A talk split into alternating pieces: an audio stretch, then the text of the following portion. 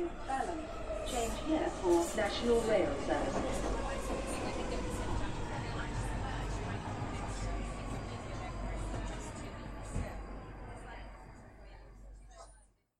Bine te-am regăsit în stația Londra. Eu sunt Manuel Cheța de la manuelcheța.com și tu asculti podcastul Un român în Londra. De data aceasta suntem la episodul numărul 114, intitulat Umbre. Episodul a fost înregistrat în data de 2 iunie 2020, în jurul orelor 20.30, într-o zi de marți. Ei bine, îți dai seama că în cele câteva secunde care, pe care le-am petrecut vorbind până acum, am aruncat câteva idei. Unul la mână este 2 iunie, practic ieri a fost 1 iunie. În România se sărbătorește ziua copilului, dar peste tot în lume se sărbătorește, mi se pare, ziua profesorului. Și am citit la un moment dat un comentariu pe, baz, pe tema asta pe un blog anume, în care se spunea că ar fi mai bine să încercăm să ne aliniem puțin la zilele internaționale și să scăpăm de excepționalismul ăsta interesant care pare a fi pus în România în, în perioada asta comunistă sau chiar perioada imediat după căderea comunismului în România. Mai avem ceva ziua mamei, ziua muncii, tot felul de chestii astea care nu tocmai se aliniază cu sărbătorile internaționale ONU, de exemplu. Bineînțeles, fiecare țară este liberă să-și aleagă tot felul de sărbători, însă probabil că ziua copilului 1 iunie n-ar fi rău să fie schimbată în ziua profesorilor, iar ziua copilului să fie în fiecare zi.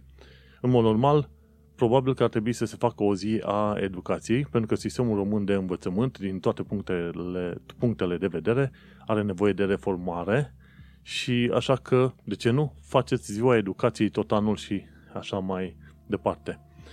Și un alt punct pe care vreau să-l mai prezint este faptul că suntem deja la episodul 114.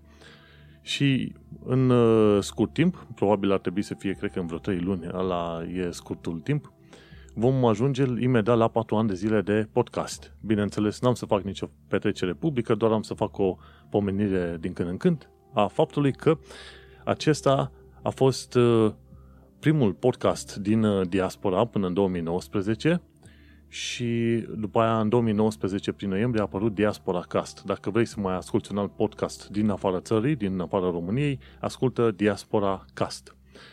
Și practic asta este primul uh, podcast uh, românesc din afara țării și este unul dintre cele două podcasturi românești din afara țării. Îți dai seama, din 5 milioane de români plecați dincolo, doi s-au gândit să facă episoade de podcast, ceea ce este un lucru foarte bun. Așadar, haideți să continuăm, nu înainte de a pomeni faptul că în, în filmul de introducere, filmul, doamne sfinte, în fișierul audio de introducere, auzi stația Balham. Pentru cine nu știe, stația Balham este pe linia Northern, destul de aproape de partea de sud, mai ales de partea de Tooting Broadway.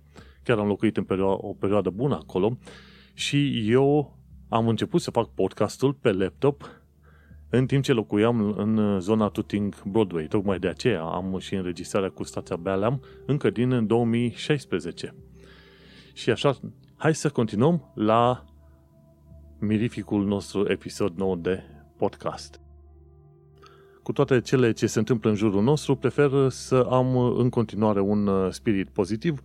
Sunt prea multe motive pentru care să fii uh, supărat. Bineînțeles, poți să prezinți știri serioase într-un mod mai pozitiv și mai uh, uh, mai uh, mai plin de zâmbete, ca să zic așa. Bineînțeles, asta nu înseamnă că nu prevăd și nu înțeleg gravitatea, să zic, a faptelor, a evenimentelor în care trăim în perioada asta. Și pe bună dreptate am numit episodul de față Umbre. Pentru cei ce știu, Umbre a fost un serial pe HBO în 2017, mi se pare că a avut vreo două sezoane sau ceva de genul ăsta, făcut de HBO Europa și a fost unul dintre filmele moderne, ca să zic așa, în România, foarte interesant și mi-a plăcut. Am reușit să văd câteva episoade, a fost o interpretare nouă, mai interesant și chiar am apreciat. Bine, titlul mi-a venit acum în cap, însă nu datorită acelui film, ci datorită faptului că după ce că perioada asta este destul de dificilă cu coronavirusul, avem câinele ăsta care l-a în uh, fundal, că îl apuc întotdeauna când am ziua de podcast. Sincer, nu știu ce are. Așa? Și mai avem și alte evenimente majore care se întâmplă în perioada asta, respectiv americanii trec prin 10 uh, august uh, al, printr-un 10 august al lor, într-un mod ceva mai puternic decât am avut noi în România anul trecut. Pentru cine nu știe, 10 august 2019 a fost o zi mare de protest anti-PSD în România. psd erau extrem de speriați și atunci au pus autoritățile să atace protestatarii, să ia la bătaie frumușel, să arunce cu grenade lacrimogene și nu știu dacă au fost și gloanțe de cauciuc, nu am nicio idee, dar în schimb a fost, au fost niște, niște scene care seamănă foarte mult cu ceea ce vezi în, în America în momentul de față și ce a fost pe 10, dece- 10 august 2019, ai putut vedea mașini de poliție care călcau oameni în mod intenționat. Ziariști luați la bătaie, oameni care stăteau cu mâinile sus nevinovați și își luau uh, bastoane în cap și tot felul de chestii în astea. Și la un moment dat uh, chiar uh, doi cetățeni israelieni au fost scoși dintr-un taxi și luați la bătaie pe nici nu se știe ce motiv.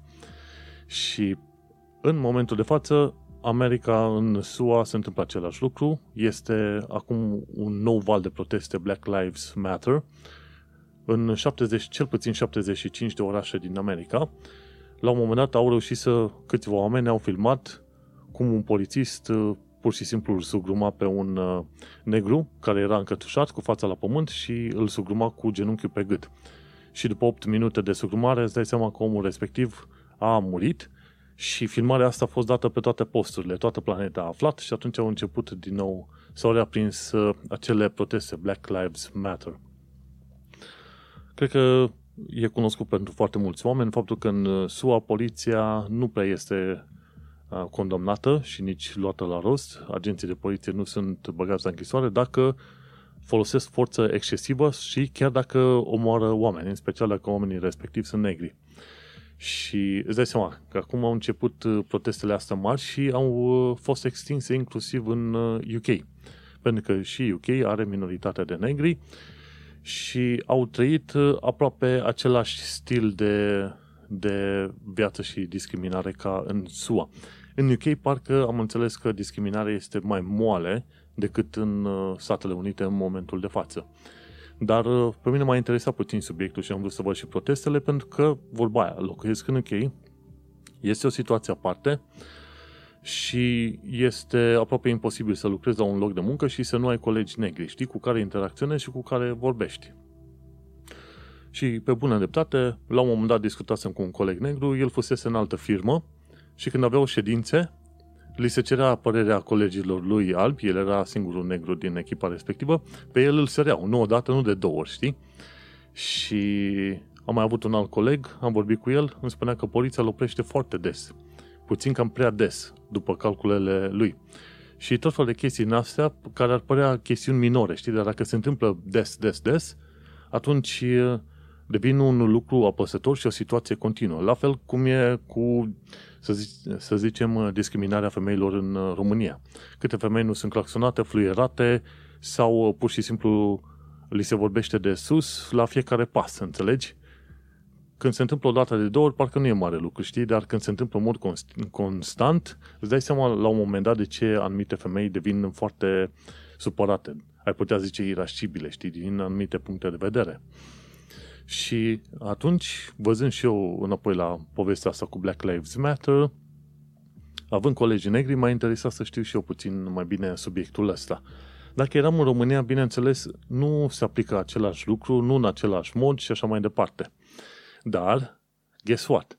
Gândește-te că e de interes major să afli ce se întâmplă cu conflictele rasiale în zona să zicem, Germaniei, Angliei, Franței, Spaniei, Spaniei, Italiei și uh, Americii. De ce?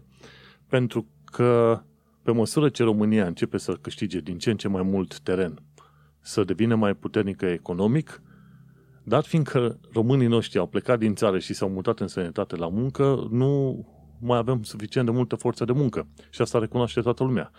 Tocmai de aceea auzi din știri că au fost aduși vietnamezi la construcții sri lankezi în, uh, manufac- în uh, fabrici, de obicei în uh, textile, și au fost aduși inclusiv pakistanezi să lucreze poate construcții sau cine știe ce alte chestii de genul ăsta. Și vei pom- te vei pomeni că din ce în ce mai mult vor fi aduși oameni din țări săine. Gândește-te, acum probabil PIB-ul României e undeva pe la vreo 250 de miliarde, în câțiva ani de zile, într-un deceniu, două, dacă mai avem bafta asta să stăm în continuare în Uniunea Europeană, bineînțeles vom ajunge și noi la 1000 de miliarde de produs intern brut, pentru că sunt aproape de Uniunea Europeană, vom crește ca prin osmoză. Și atunci te vei pomeni că România va deveni un punct din ce în ce mai atractiv pentru imigrație. Și uitându-ne la modul în care oamenii îi tratează pe imigranți în țările astea, Germania, Franța, UK, SUA și așa mai departe, e un indiciu legat de modul în care românii s-ar putea comporta atunci când discutăm de imigrație. Și deja ne dăm seama cam ceea ce se întâmplă. De exemplu, este ok ca românii să plece în străinătate, să lucreze, să strângă bani, să trimite în țară, dar nu este ok ca, ca alții din alte țări mai sărace și defavorizate să vină în România să facă bani și să îi vedem pe stradă. Și sunt foarte multe cazuri în care uh, românii ar prefera, dacă se poate, să vadă pe acei, uh, pe acei imigranți muncitori, vietnamezi, de exemplu, să, să știe că lucrează undeva departe, dar să nu-i vadă pe stradă, înțelegi? Sunt comentarii în asta rasiste pe bandă rulantă. Să, ne, să nu uităm că vor trece 10-20 de ani de zile, România va crește și vom avea mult mai mulți oameni, uh, imigranți care lucrează în câmpurile și construcțiile din România. Cum ar fi ca la un moment dat să ajungi să ai poate jumătate de milion de imigranți din țări ca Maroc sau Algeria, de exemplu, sau din Pakistan, Bangladesh, Vietnam și așa mai departe. Cum ar fi să se întâmple treburile astea? Știi? Și atunci cum ne vom comporta noi ca români și ca țară față de acei oameni? Ăsta ar trebui să fie un semnal de alarmă și pentru cei din Parlamentul Românesc și așa mai departe să pregătească deja niște măsuri și legi și așa mai departe. Pentru că uh, un lucru pe care l-am învățat în sănătate și este bine să-l înveți în sănătate și îl vei învăța dacă ai mintea deschisă, este că modul în care tu îi tratezi pe cei defavorizați spune foarte multe despre tine. Știi? Și în uh, relația român-imigranți, bineînțeles, defavorizații vor fi cei acei imigranți. Ce se întâmplă dacă acei imigranți vor vrea să stea să învețe în uh, România și dacă, să zicem, vreun imigrant pakistanez sau un marocan vrea să stea în România să se căsătorească cu o româncă chipeșă, o țărâncuță frumoasă și de treabă și va dori să stea în România să facă copii. Hm? Zim și mie, ce vei face tu ca român în perioada respectivă, ce vei face tu ca țară în situațiile respective. Și noi știind, la, știind modul în care s-au comportat americanii, britanicii și așa mai departe săinii cu imigranții lor, putem învăța din lecțiile alea și putem să le aplicăm. Ca să eviți situații foarte neplăcute, este bine să tratezi omul străin ca pe un om normal. Să zicem că ți teamă că vin mulți pakistanezi din România, nu-ți place că sunt musulmani, și că ți-ar fi teamă că fac rele prin România. Păi, în primul rând, când vin în țară, le prezinți niște pliante. Uite, asta e cultura noastră, astea sunt valorile în care credem noi, astea sunt legile. Dacă vreți să le învățați, dacă nu vreți să le învățați și le încălcați, o să faceți închisoare și așa mai departe. O metodă să fii proactiv, nu să lași situația să se umfle de la tine și la un moment dat să intri în niște conflicte care nu și-au rostul. Și Cred că în România, în momentul de față, așa cum discutam de educație, ar trebui să deja să se implice oamenii în crearea de materiale legate de rasism. Pentru că România are un rasism, este unul pe care este foarte greu să-l descoperi, în principal legat de țigani. Bineînțeles, nu înseamnă că românii nu au și un motiv pentru care să fie supărați pe anumiți țigani, de exemplu pe cerșetori sau pe șarlatanii care vin să-ți facă burlanele la casă sau alte chestii din astea. Deci sunt motive. Dar asta nu înseamnă că trebuie să urăști întreaga nație, întreaga etnie pentru toată chestia aia. Am mai povestit de atâtea ori cum am avut de colaborat și de lucrat cu țigani și au fost oameni foarte cinstiți cu mine, chiar mai cinstiți și mai de treabă decât românii obișnuiți, ok? Și Noi ar trebui deja în România, uitându-ne la conflicte gen Black Lives Matter, să pregătim asemenea materiale în care să fie învățați oamenii despre rasism, ce înseamnă și cum poate fi combătut. Bineînțeles, în România trebuie să se facă lecții speciale pentru empatie, ca să zicem așa, pentru că românul nu știe. Și eu știu că nu știe pentru că și eu sunt român și, și eu am foarte puțină empatie în genere față de multe lucruri în, pe planeta asta și e o chestie pe care poți să înveți mai devreme sau mai târziu. Și gândindu-te că omul celălalt, indiferent de culoarea pe care o are și așa mai departe, este la fel om și dacă vrea să se integreze în societatea din România, de ce nu, dă ocazia, învață-l, explică-i ce-ți place, ce e frumos în țara asta și cum merg, merg treburile și omul este frumos să se alinieze valorilor uh, României, românești. Și asta este un semnal de alarmă, pentru că ce se întâmplă acum în SUA cu uh, represaliile astea violente, în care poliția uh, se, e, e practic invitat, nepus uh, la tot felul de proteste, se duce, aruncă cu gaze lacrimogene, bat uh, jurnaliști și așa mai departe. Practic, America are un 10 august al lor în momentul de față. Mai ales că au un președinte din ala foarte ciudățel care mai devreme sau mai târziu e posibil să ducă țara într-un război civil. Și asta ar fi o altă problemă, o altă umbră despre care să poți vorbi în uh, momentul de față. Dar uh, un lucru bun de știut este că protestele funcționează. Foarte mulți oameni zic că protestele nu ajută pentru că nu văd rezultatele în mod imediat. Ca să fac o mică paranteză, celelalte proteste Black Lives Matter din urmă cu 4 ani de zile, 4-5 ani, 6 ani chiar, uh, au contat. Nu s-au văzut rezultatele pe loc, însă se pare că numărul de oameni nevinovați uciși de polițiști a scăzut cu 40-50% în ultimii 5 ani de zile.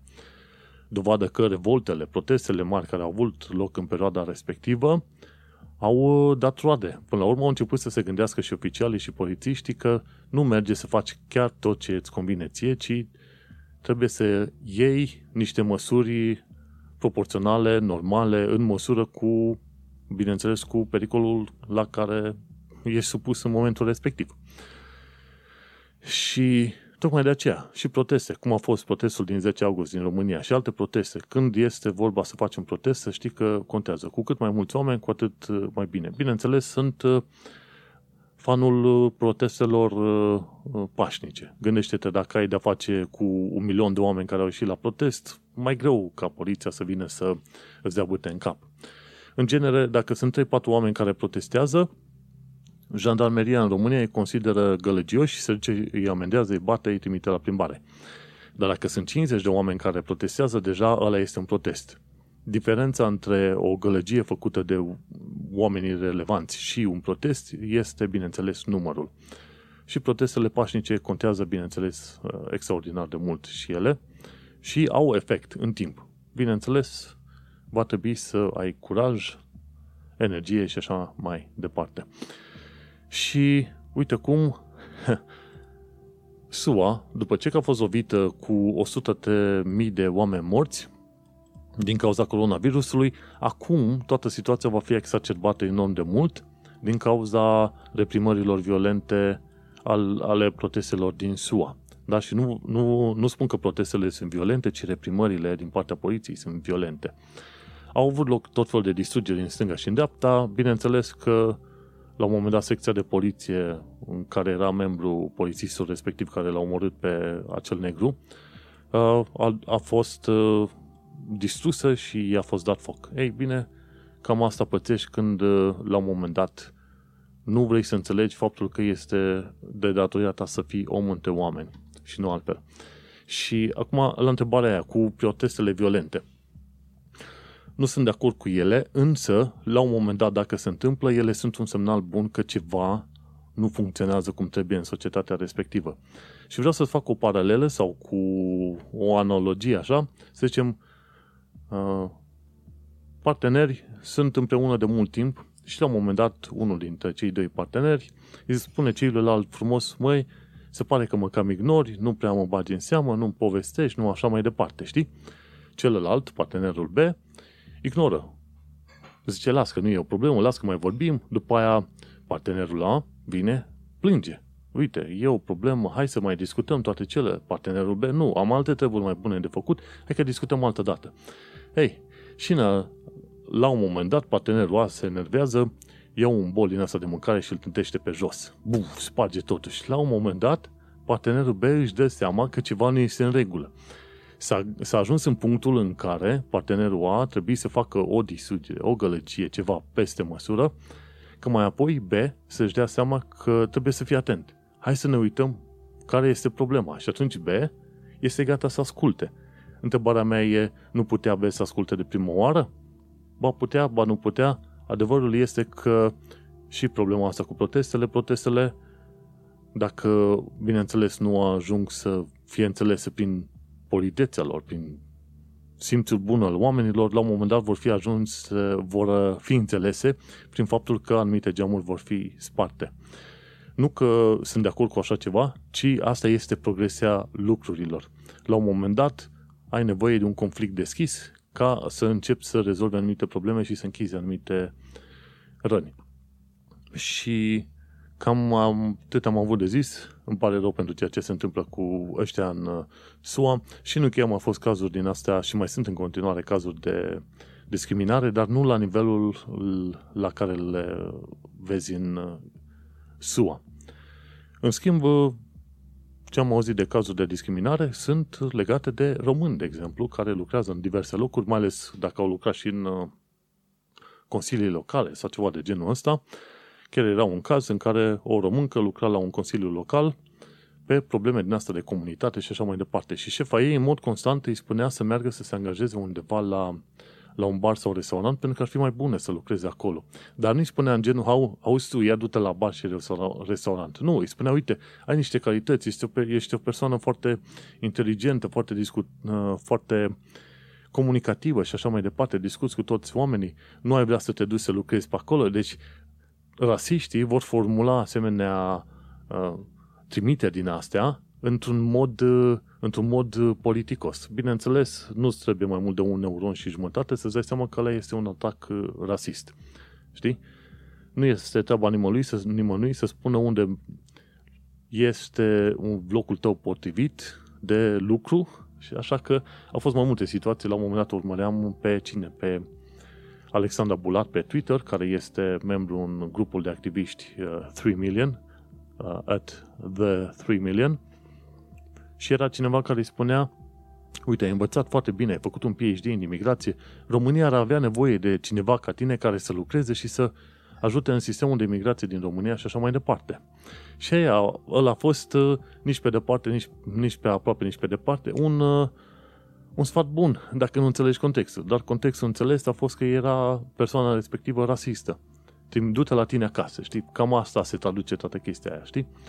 De fel, uh, știi cum e? Cum recunoști rasismul, știi? Sunt două, două indicații, știi? Unul, când ceva nu-ți pare că este în uh, regulă, știi?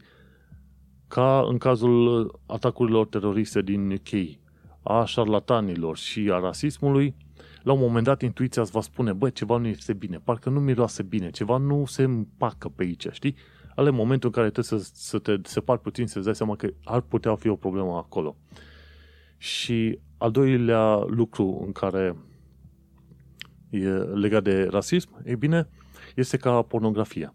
Nu poți să o descrii în mod exact ce este, dar îți dai seama ce este în momentul în care o vezi. Știi? Și atunci, cam asta două chestiuni, intuiția și ceea ce vezi la fața locului sunt uh, două puncte în care te pot ajuta să înțelegi dacă persoana respectivă este rasistă cu tine sau nu. Din fericire, eu n-am avut asemenea cazuri. Lucrăm într-o firmă unde sunt, cred că vreo 27-30 de nații diferite și este un mediu în care orice nație avea, orice vârstă ai avea, atâta timp cât ești membru al echipei, punctul tău de vedere este valabil și este luat în considerare. Dar asta este să zicem, norocul meu. Nu asta este experiența altor oameni în alte locuri. Și sunt lecții de învățat. Uită-te la ceea ce se întâmplă în SUA, în UK și cu coronavirusul și așa mai departe.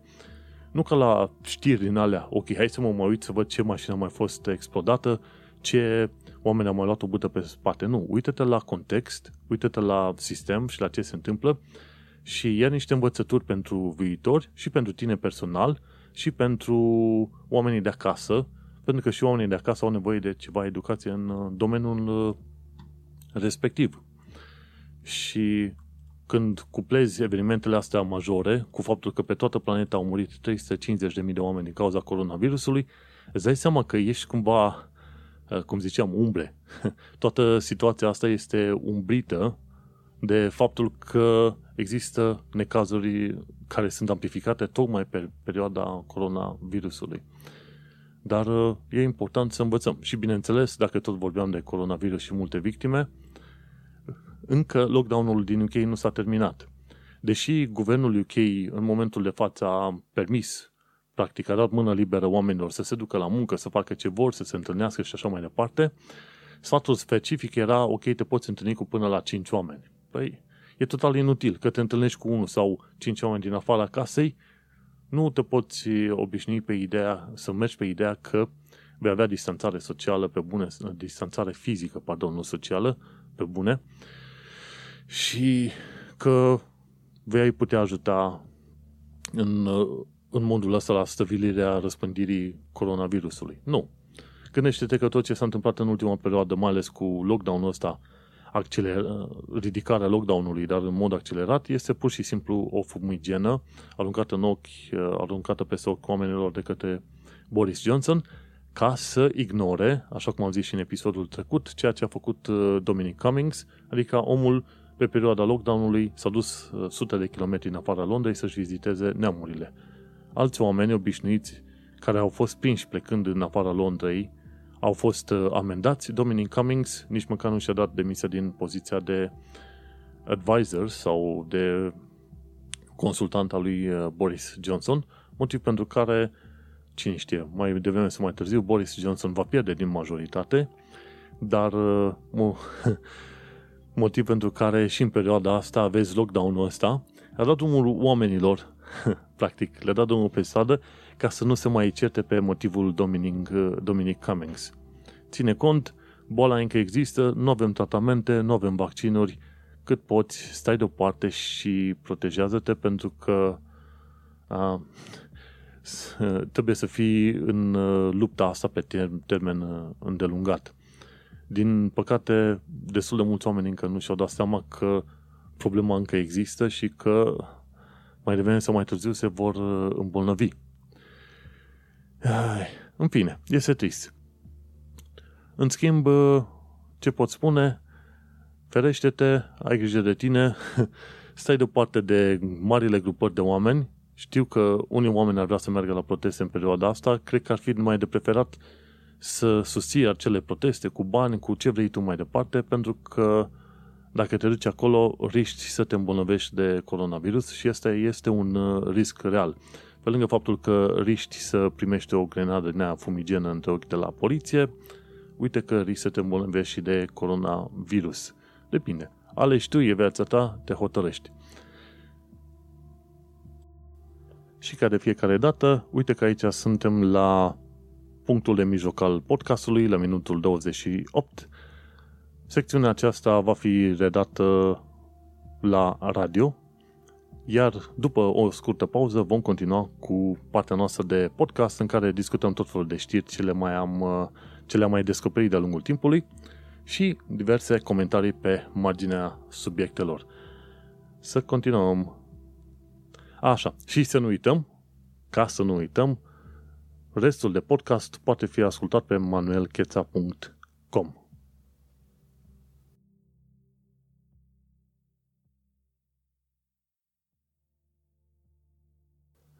Interesant lucru, aș fi crezut că nu am uh, prea multe de zis despre subiectele astea, însă uite că este suficient de mult de zis. De ce? pentru că locuiești într-o țară nouă, ai experiențe noi și sunt întotdeauna foarte multe lucruri de zis. Gândește-te că românii care vin în UK, cei mai mulți oameni, cei mai mulți dintre ei, vin să se angajeze, să facă un ban și să plece. Nu sunt tocmai interesați de viața de zi cu zi din UK, de cultură, de tradiții, de locurile, de ceea ce au oamenii de povestit, de ceea ce au oamenii de simțit în locul ăsta. Gândește-te, de exemplu, de Bontoc. Bontoc este Burnt Oak, în nordul Londrei, o zonă, mi se pare, în zona Enfield, în care sunt foarte mulți români. Mergi pe stradă, nu prea auzi limba engleză, dar auzi foarte mulți români. Întrebarea mea este câți dintre acei români, stând numai între români, vor învăța tradițiile, obiceiurile și limba engleză? Hm, prea puțin. Și tocmai de aceea, întotdeauna în prima parte a podcastului, insist pe anumite elemente pe care ar trebui să le bage oamenii puțin la cap. Bineînțeles, scopul meu este să, să mă integrez și să înțeleg societatea britanică cât pot eu de bine. Bineînțeles, foarte probabil nu voi reuși niciodată să înțeleg cum trebuie, însă măcar uh, urmăresc tot felul de lecții de limba engleză, citesc din istorie și caut să înțeleg articolele și contextele în care sunt prezentate articole, istorie și așa mai departe legate de viața din UK, uh, cu bune și cu rele. Legat de modul în care înregistrez podcastul, la un moment dat cineva îmi spusese că pare că este regizat, că am scris totul. Chiar atunci când uh, vorbesc ceva greșit și după aia fac o revenire și așa mai departe. Dar uh, adevărul este că nu am nimic regizat, nimic scris, nimic în afară de show notes. Acele show notes îmi trec uh, câteva idei cu liniuță, după care vorbesc din uh, amintiri. Tocmai de aceea, bineînțeles, dacă se va impune situația cândva în viitor, aș putea face inclusiv live streaming. Pentru că ceea ce vorbesc, vorbesc direct, pe idee și fără să am ceva notat din timp.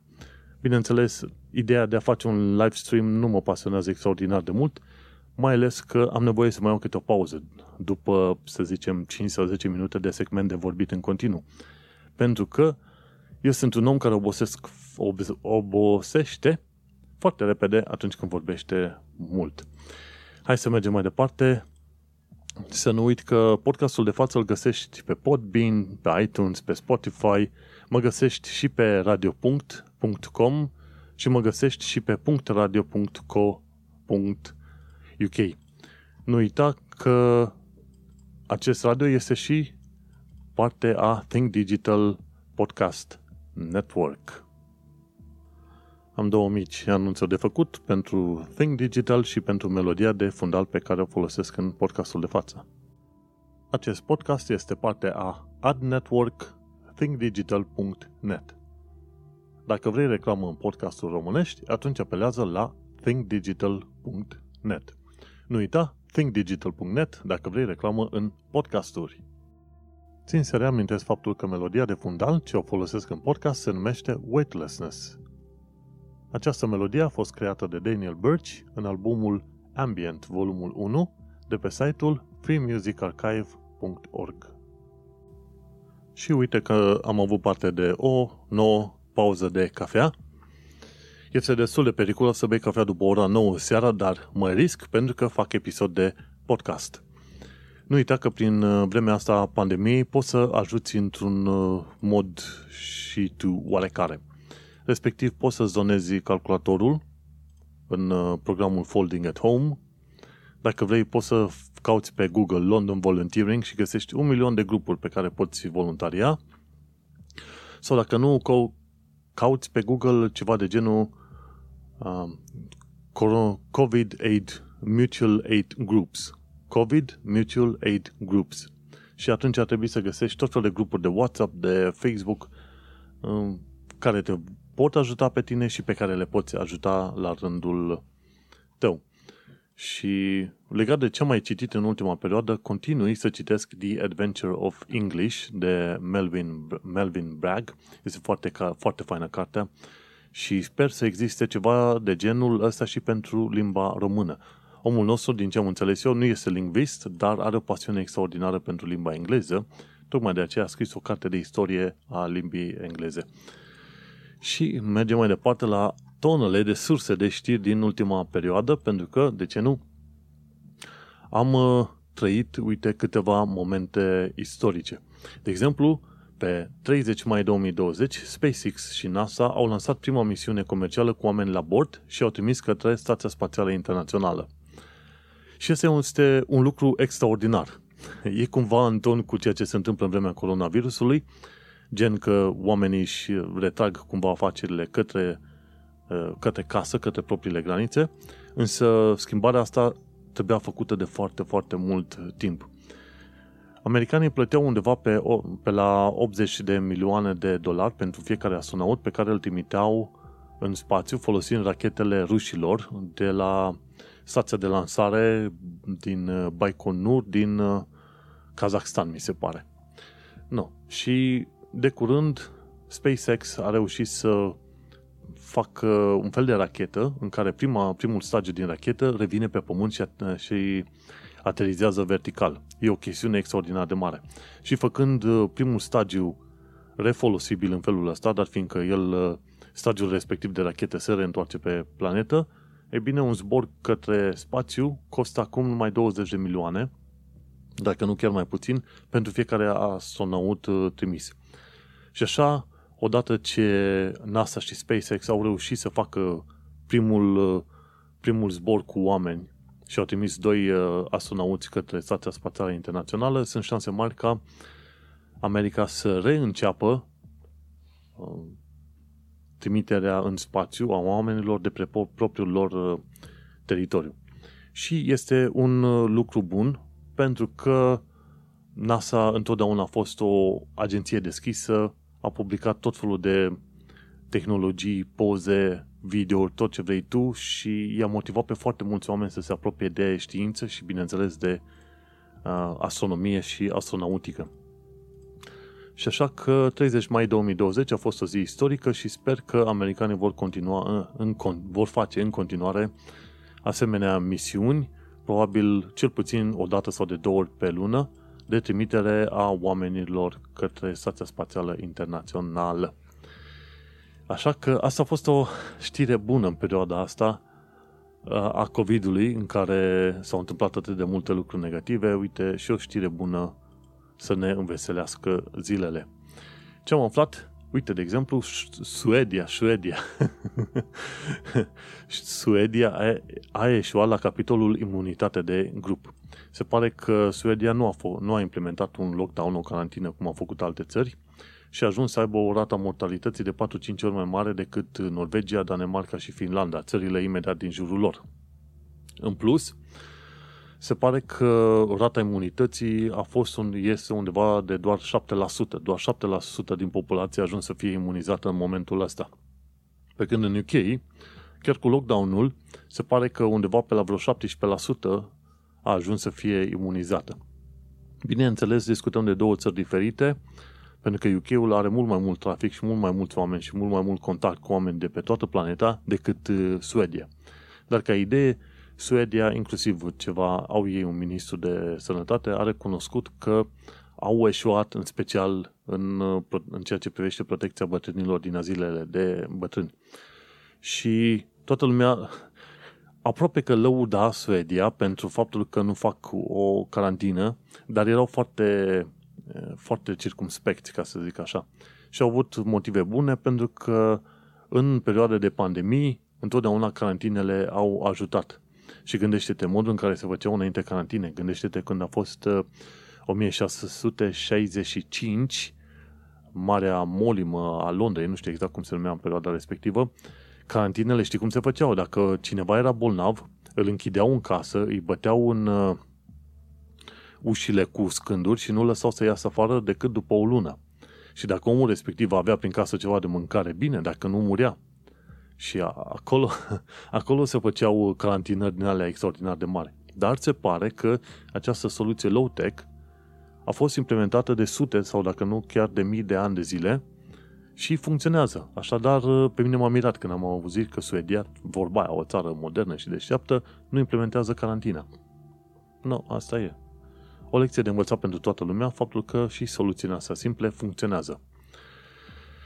Și Mergem mai departe, eu ziceam că vreo 350.000 de oameni au murit, dar de fapt au murit vreo 370.000 de oameni din cauza coronavirusului. Și gândește-te, UK-ul a ajuns la 50.000 de oameni uh, morți în perioada asta. Și este o situație extrem de ciudată când te uiți și la știri și la discuțiile dintre oameni, toate cele. 50.000 de oameni au murit care nu trebuiau să moară și lumea este calmă. Sincer, uh, nu ar trebui să sari în picioare, să faci pe nebunul, să zici că este end of the world, este apocalipsă, dar nici nu ar trebui să stai uh, atât de calm pe cum sunt oamenii în perioada asta în, uh, în țara asta. 50.000 de oameni au murit care nu trebuiau să moară. Bineînțeles, dacă oamenii au vârstă de peste 70 de ani de zile, sunt, uh, șans, sunt de 20 de ori mai multe șanse să moară comparativ cu cineva de vârstă de 20-30 de ani. Deci, astea sunt lucruri știute. Dar totuși, 50.000 de oameni care probabil n-ar fi trebuit să moară dacă UK implementa un plan din ăsta de protecție împotriva epidemiilor din timp. Și guvernul UK, în frunte cu Boris Johnson, bineînțeles, mai devreme sau mai târziu va trebui să răspundă în fața Parlamentului și, bineînțeles, a țării întregi pentru modul dezastros în care a manageriat toată afacerea asta.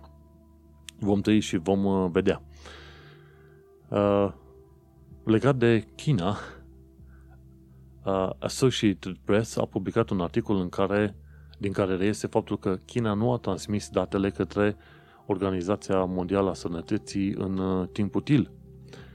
Și este foarte interesant pentru că, de exemplu, americanii spuneau treaba asta chiar de ceva bun timp, dar se pare că au, în cadrul celor de la OMS au existat, au existat o serie de discuții între ei și au fost înregistrate și pe aia au ajuns în mâna celor de la Associated uh, Press și din discuțiile alea reiese, bă, noi îi batem pe chinezi la cap să ne dea informațiile necesare și chinezii nu vor. Și mi se pare că încă de pe data de pe 8-9 ianuarie 2020 OMS a cerut detalii, iar China a dat acele detalii abia după 20 și ceva ianuarie. Timp suficient de mare în care OMS n-a știut să dea sfaturile potrivite tuturor oamenilor. Pentru că este foarte riscant. Dacă OMS zice, ok, intrați toată lumea în lockdown și nu este o problemă reală, atunci ajungi în situația în care în viitor, dacă OMS spune ca lumea să intre în lockdown, nimeni să nu-i mai respecte, să nu mai creadă cuvântul lor. Și uite-te cum se pare că China într-adevăr a ascuns informații. Bineînțeles, nici nu mă miră, pentru că noi discutăm de un de un uh, stat comunist și comunismul este plin de sine și are un excepționalism extraordinar. Noi suntem mai, cei mai frumoși, cei mai tari, cei mai deștept, cei mai nu știu cum. Știm, pentru că noi venim din România, știm ce a făcut România cu uh, spiritul românului, știi? Chiar dacă românul nu era laudat ca fiind cel mai muncitor, încă de prin perioada interbelică, de exemplu, când uh, existau, uh, de exemplu, Iorga, există o înregistrare cu Nicolae Iorga, care spune în uh, stilul lui răit așa, care spune, măi, românul trebuie să se pune să muncească, să învețe. Asta este lucrul bun, nu să stea pe tânjală. Deci, e drept, știm că românul nu era cel mai cel, dar uh, comunismul ce a reușit să facă, a reușit să construiască un fel de mit al românului cel mai bun, cel mai frumos, toate cele. Și te mai uiți pe Facebook, vezi câteodată oameni undeva la vârsta de 40-50 de ani de zile care laudă uh, originele dacice și Axis Mundiul, uh, uh, adică Bucegii, ca fiind centrul planetei și așa mai departe. Suntem pe o sferă, centrul planetei oriunde, dar asta este irrelevant. Și vezi cum românii încă mai au mentalitatea veche de, de, de mult, din vremea comunistă, cum că noi suntem cei mai buni, trebuie să afișăm că suntem cei mai buni. Tocmai de aceea, când ești pe stradă, te îmbraci cel mai frumos. Dar când ești acasă, ai o mizerie extraordinar de mare. Sunt chestiuni care au rămas oh, de demult. Și sunt chestiuni care, bineînțeles, ies în continuare la iveală în Corea de Nord, în China și în alte țări noastre autoritare. Așadar, faptul că China nu a transmis datele către OMS în timp util nu este nimic nou. Și ne așteptăm, bineînțeles, să, min- să fii mințit și cu tot felul de detalii. Dar nu. Tocmai de aceea, în continuare, sfatul meu este cât poți, te, de, te distanțezi, distanțezi cât poți de mult de, de, de China și de afaceri cu China și așa mai departe, pentru că ceea ce se întâmplă este să hrănești un balaur. Balaurul îți dă chestiuni ieftine, tu îi dai aur și balaurul, balaurul mănâncă aurul respectiv, crește mare și la un moment dat balaurul respectiv te va mânca și pe tine. Așadar, nu mai hrăni balaurul. Și nu zic asta pentru că mie mi-e bine și gata, fiind în UK îmi permis să cumpăr orice vreau, oricum vreau. Nu. Ca de exemplu, noi de ceva ani buni avem obiceiul, noi în cuplu, să luăm lucruri la mâna a doua. Foarte rar luăm lucruri de noi. Iei o pereche de pantofi, măi, și folosești pe ea până când se rup în, rup în bucăți, până când nu mai e nimic. Șosetele, la fel, până când se rup în călcâie și până când uh, vinzi cartofi. Tricouri, la fel. S-au întărit pe sub braț, cum am pățit eu din cauza deodorantului, nu contează. Am să port tricoul ăla în continuare până când simt că se rupe în bucăți. Și tocmai de aceea nu trebuie întotdeauna să cumperi un milion de lucruri doar pentru că sunt ieftine. Nu. Îți câteva lucruri importante cât poți susții economia circulară, practic cumperi la mâna a doua cât poți mai mult și pe aia dai mai departe la charity shops și mergi mai departe. Vei descoperi că în destul de puține lucruri ai avea nevoie de produse din uh, China. Poți să iei de mai aproape. Hai să mergem mai, uh, mai departe. La actualitatea britanică și londoneză. Work, Work Rights Center, WORC, te invită să înveți limba engleză și să te califici pentru joburi mai bine plătite. Asta e un lucru foarte bun. Work Rights Center te ajută și te susține în tot felul de probleme legate de drepturile muncii în UK. Dar, bineînțeles, îți dă și resurse ca să înveți. De exemplu, dacă folosești aplicația Duolingo sau Babel sau BBC Learning English, poți să înveți limba engleză.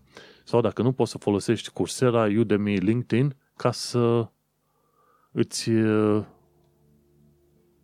faci o nouă calificare, de exemplu.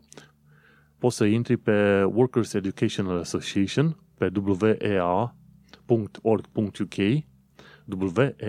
wea.org.uk ca să ai acces la tot felul de cursuri care să te ajute.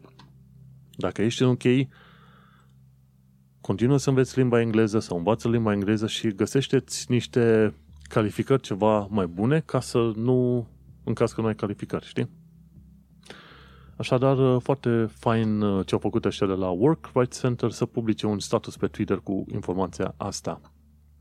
Interesant lucru, Londra va avea drive-in cinemas. Așa cum ai văzut în tot felul de firme americane, te duci cu mașina, ai loc de parcare și e un cinema în aer liber unde toată lumea stă în mașini. Mi se pare că Londra va avea vreo 7 sau 8 asemenea drive-in cinemas. Încă nu se știe exact poziția lor, dar trebuie să te aștepți să fie în locul unde sunt parcări foarte mare. O chestie tristă ce am aflat-o de curând, scrisă de cei de la The Guardian, ci că BBC, BBC, BBC, doamne, BBC, British Broadcast Channel, se închină în fața guvernului UK, deși ar trebui să fie o organizație independentă.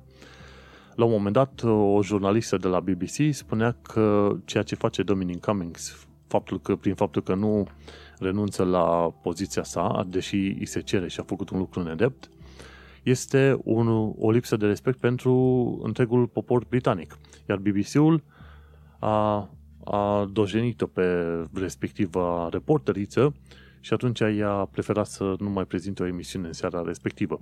Și atunci au apărut tot felul de articole și oamenii atrăgeau atenția. Măi, BBC-ul pare că se închină în fața guvernului în UK, mai ales în ultima perioadă, mai ales când, când Boris Johnson a spus că va tăia o serie de fonduri de la, de la canalul de televiziune. BBC este foarte mișto pe partea de știință, de emisiuni, de tot felul de chestii, dar pe partea de, de știri a început să fie puțin cam uh, prea maleabilă. Și atunci este trist să văd un asemenea lucru, dar asta e. Mergem mai departe, ci că presupusă corupție legată de construcția unor blocuri în zona Isle of Dogs. Pentru cei ce nu știu, cine nu știe, de exemplu, Isle of Dogs este o zonă foarte faină, de, foarte aproape de Canary Wharf. Cine este în Londra știe că Canary Wharf este al doilea sector financiar sau district financiar al uh, Londrei.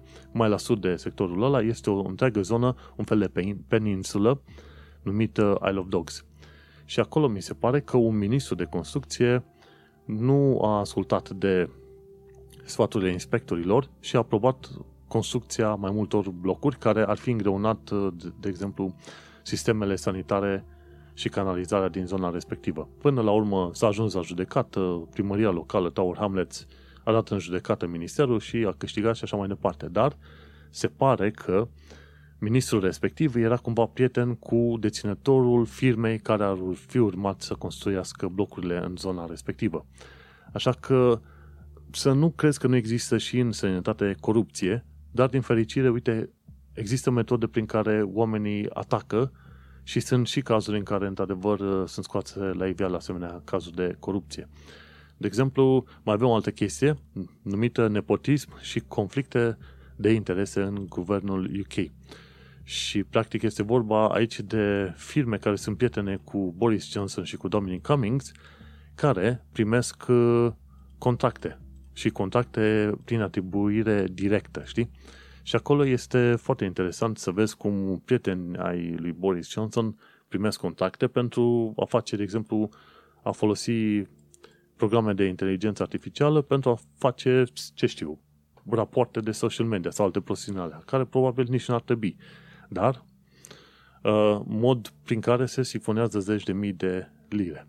Și cei de la The Guardian au scris de curând un articol pe chestia asta. Se întâmplă și în UK chestia asta, dar este bine că este la iveală și nu sunt uh, acceptate cum, uh, pe cum sunt în uh, România. Și sper că și în România se vor scoate mult mai multe chestii la iveală în continuare. Și mergem mai departe. Cum este viața în străinătate? E bine, uh, poate să fie și bună și rea, dar în principiu, așa cum am mai zis de multe ori, mai ales că Londra oferă acele oportunități, tragi linie și zici, da, merită să stai în Londra. Foarte mulți oameni, chiar dacă ar avea multe lucruri de criticat la adresa guvernului UK sau a Londrei, foarte mulți oameni vor prefera să stea în continuare în Londra din cauza faptului că ai aici oportunități și, bineînțeles, ai și o societate în ansamblu mai elevată. Și cum este o plimbare prin City of London? Pe canalul ăsta de YouTube poți să vezi cum este să te plimbi prin uh, centrul Londrei, să vezi uh, tot felul de magazine, să vezi biserici, zone istorice, foarte interesant. Doar 4 minute merită să îl urmărești pe show notes pe manuelcheța.ro O chestie interesantă ce a, afla, ce a apărut este un uh, cont de Instagram numit coinop underscore liniuță jos London. Coinop London. Și ăsta este un cont de Instagram în care apar tot felul de poze legate de uh, laundromats, cum se spune, zone sau magazine speciale de spălat uh, haine. În România nu prea vezi asemenea situație pentru că fiecare chirie are o mașină de spălat haine și îți le speli foarte bine pe acolo. Dar în Londra mi se pare că sunt uh, sute, sute de asemenea laundromats, locuri în care te duci, plătești ca să speli hainele și plătești ca să ți le usuci. Pentru că, cine știe, dacă se foarte mult, sunt foarte mulți oameni în aceeași casă și au o singură mașină de spălat, poate că nu ajung să o folosească. Și au fost situații în care noi a trebuit să folosim un asemenea laundromat pentru că stăteam, cum stăteam? A, da. Era tocmai anul trecut, prin perioada lui octombrie-noiembrie, când căutăm o chirie nouă. Am plecat, plecaserăm din Isle of Dogs, după ce am stat 2 ani de zile acolo. Ne-am mutat în altă parte ca să mai economisim bani pentru un uh, help to buy, pentru că, nu, mai devreme sau mai târziu, e mai bine să îți iei o ipotecă, să-ți iei o casă, decât să plătești chirii din alea exorbitante. Plăteam, nici nu mai contează, dar plăteam extraordinar de mult.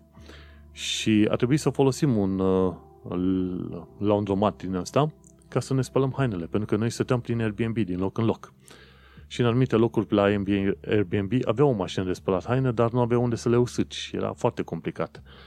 Așa că am trăit uh, nomaz cam o lună și jumătate. nu a fost deloc plăcut și nu este o experiență pe care nu o recomand.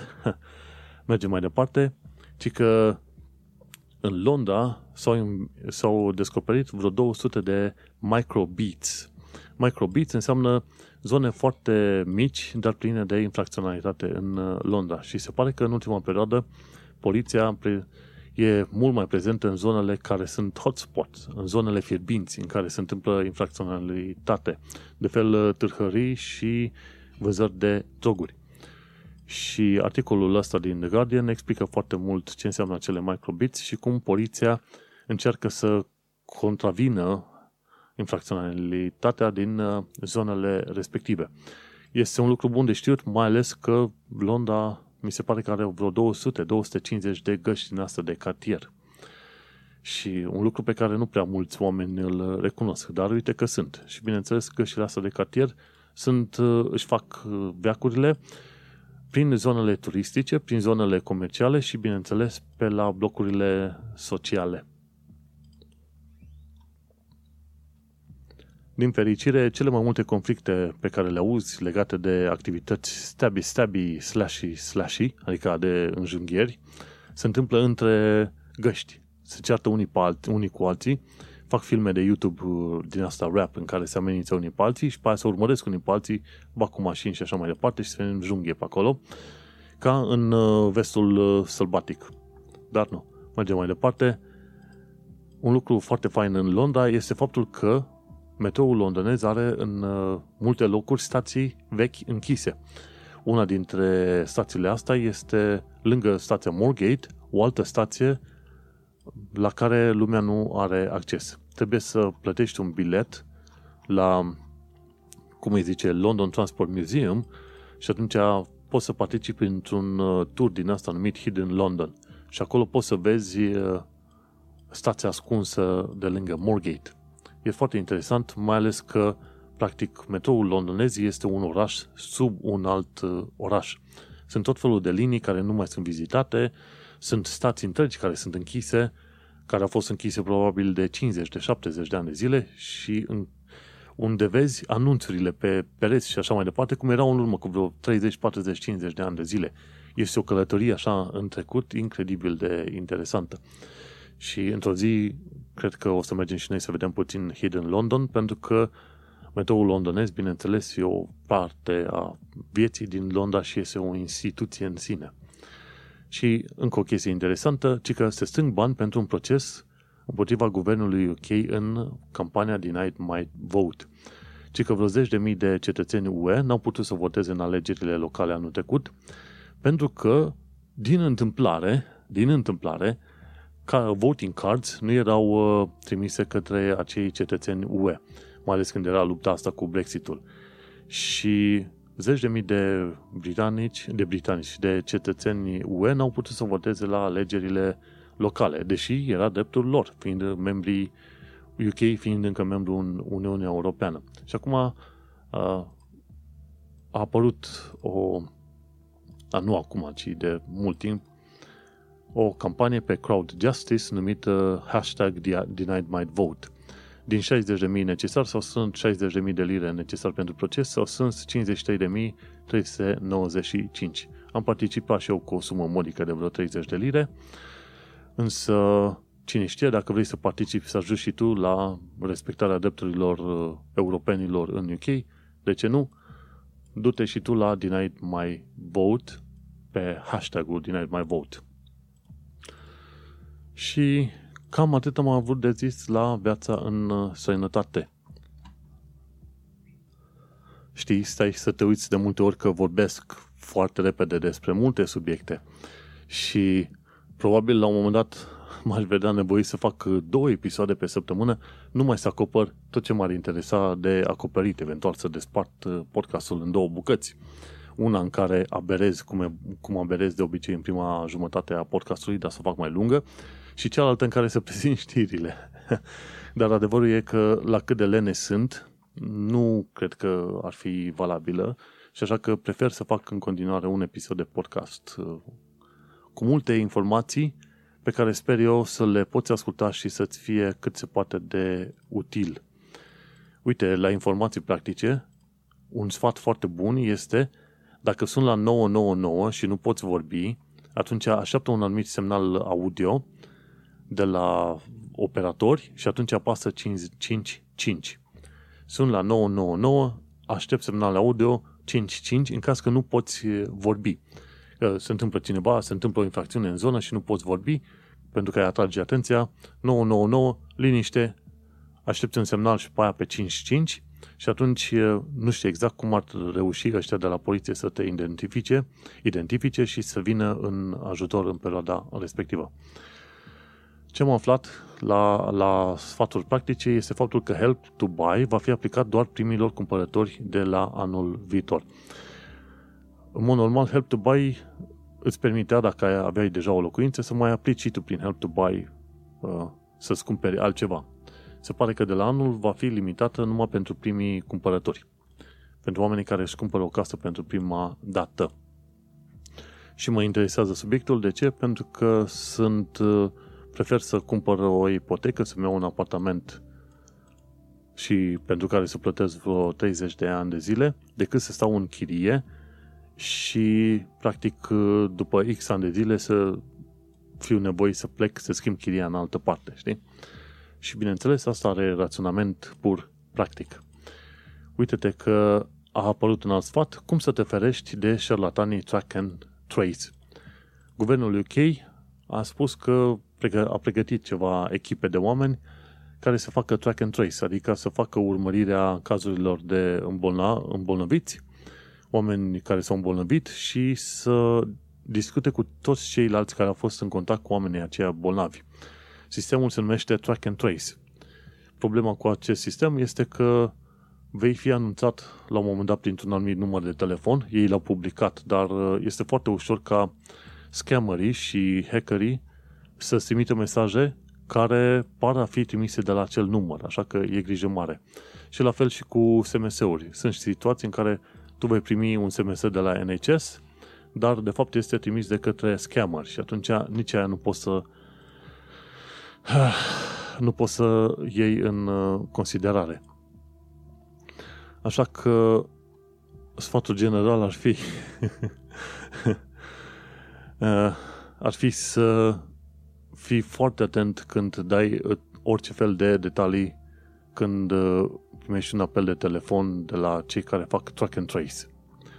Apel de telefon sau SMS. Deocamdată, până când au un sistem mai bun, este de preferat să nu vorbești cu asemenea oameni și uh, să nu răspunzi la SMS-uri care spun uh, despre problemele legate de coronavirus și nici să, dacă primești un telefon, nici să dai detalii personale. Dacă spune ceva că, că este de la Track and Trace de la UK, guvernul UK, îi spui bine, pa, puf, închizi. Până când nu vor găsi un sistem mai bun cei de la guvernul UK, deocamdată va trebui să închizi telefonul în nas oamenilor, pentru că șarlatanii sunt uh, experți în a, în a crea iluzia că ei sunt niște profesioniști și oameni faini care îți vor binele. Nu. Pur și simplu închizi telefonul. Pac, la revedere.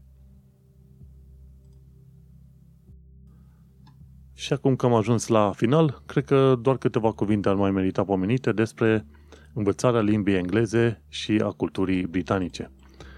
De exemplu, Dacă vrei să afli ce porecle se folosesc pentru polițiști, nu uita să intri pe show notes să găsești filmul respectiv. Sunt tot fel de porecle folosite pentru polițiști, printre care mi se pare la un moment dat și Popo, era Bobby, uh, ce mai era la un moment dat, uh, uh, 5 și alte chestii de genul ăsta prin care se indice poreclă pentru un polițist. Există și alte nume, dar nu. E faz, de exemplu, FUZZ, cop, copper, știi, și tot felul de chestii din astea. E interesant filmulețul uh, respectiv. Uh, un alt lucru de învățat este cum acționau pirații în vremurile de, de mult. Și în principiu e, e interesant de știut pentru că la un moment dat spaniolii și francezii, mi se pare, într-o anumită măsură, dar și britanicii, aveau pirați. Dar, uh, cum să zic, cum să zic, uh, erau oameni care aveau vase și aveau propriile lor steaguri, alea, de pirați, de ce vrei tu, dar de fapt erau în secret plătiți de către state adverse. Și în felul ăsta construiau uh, plausible uh, deniability, cum se zice. Adică, deși britanicii plăteau pe pirați să distrugă vase uh, spaniole, britanicii puteau spune, domnule, noi nu avem nicio treabă cu pirații respectivă, ea sunt pirați și dacă îi prindem, îi vom, îi vom uh, omorâ. Același lucru îl făceau și spaniolii. Aveau ei pirații lor, plătiți de către ei, dar, uh, bineînțeles, și ei se spălau pe mâini spunând că nu sunt de lor, ci așa mai departe. Și cum acționau pirații?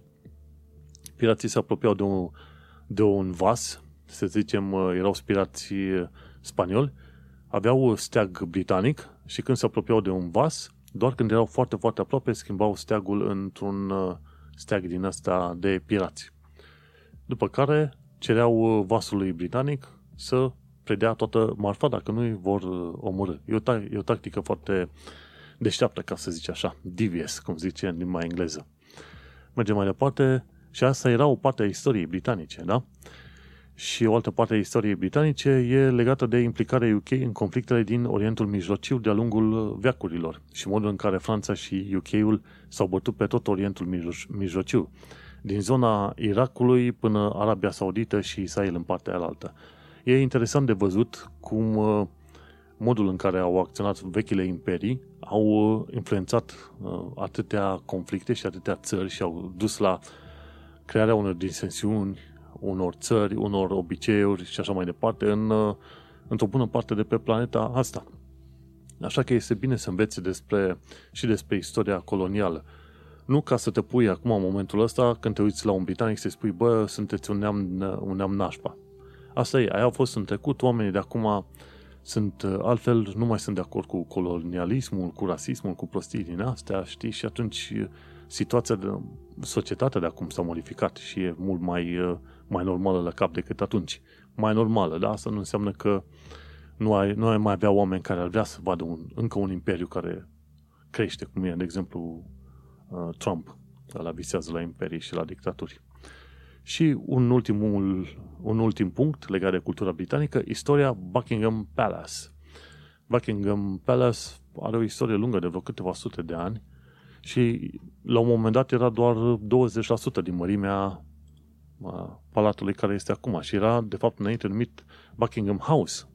Nici măcar nu era Palace. Și pe parcurs au mai adăugat, cred că are vreo 700 de camere diferite. Și e foarte interesant de văzut și istoria asta Buckingham Palace. Inițial era doar un fel de casă de vacanță pentru regi și abia în ultima 100, în ultimii 150-180 de ani de zile a devenit reședință pentru regi. Nu doar o casă obișnuită. Și cam atât cu noul episod de podcast. Pentru sugestii, sugestii, reclamații, sfaturi, laude, ce vrei tu, nu uita manuelcheța.com Îți mulțumesc că te-ai ascultat noul episod de podcast. Acesta este podcastul Un Român în Londra. Tu ai ascultat episodul numărul 114 numit Umbre. Eu sunt Manuel Cheța de la manuelcheța.com și te salut! Sănătate și ai grijă de tine până în data viitoare. Pa!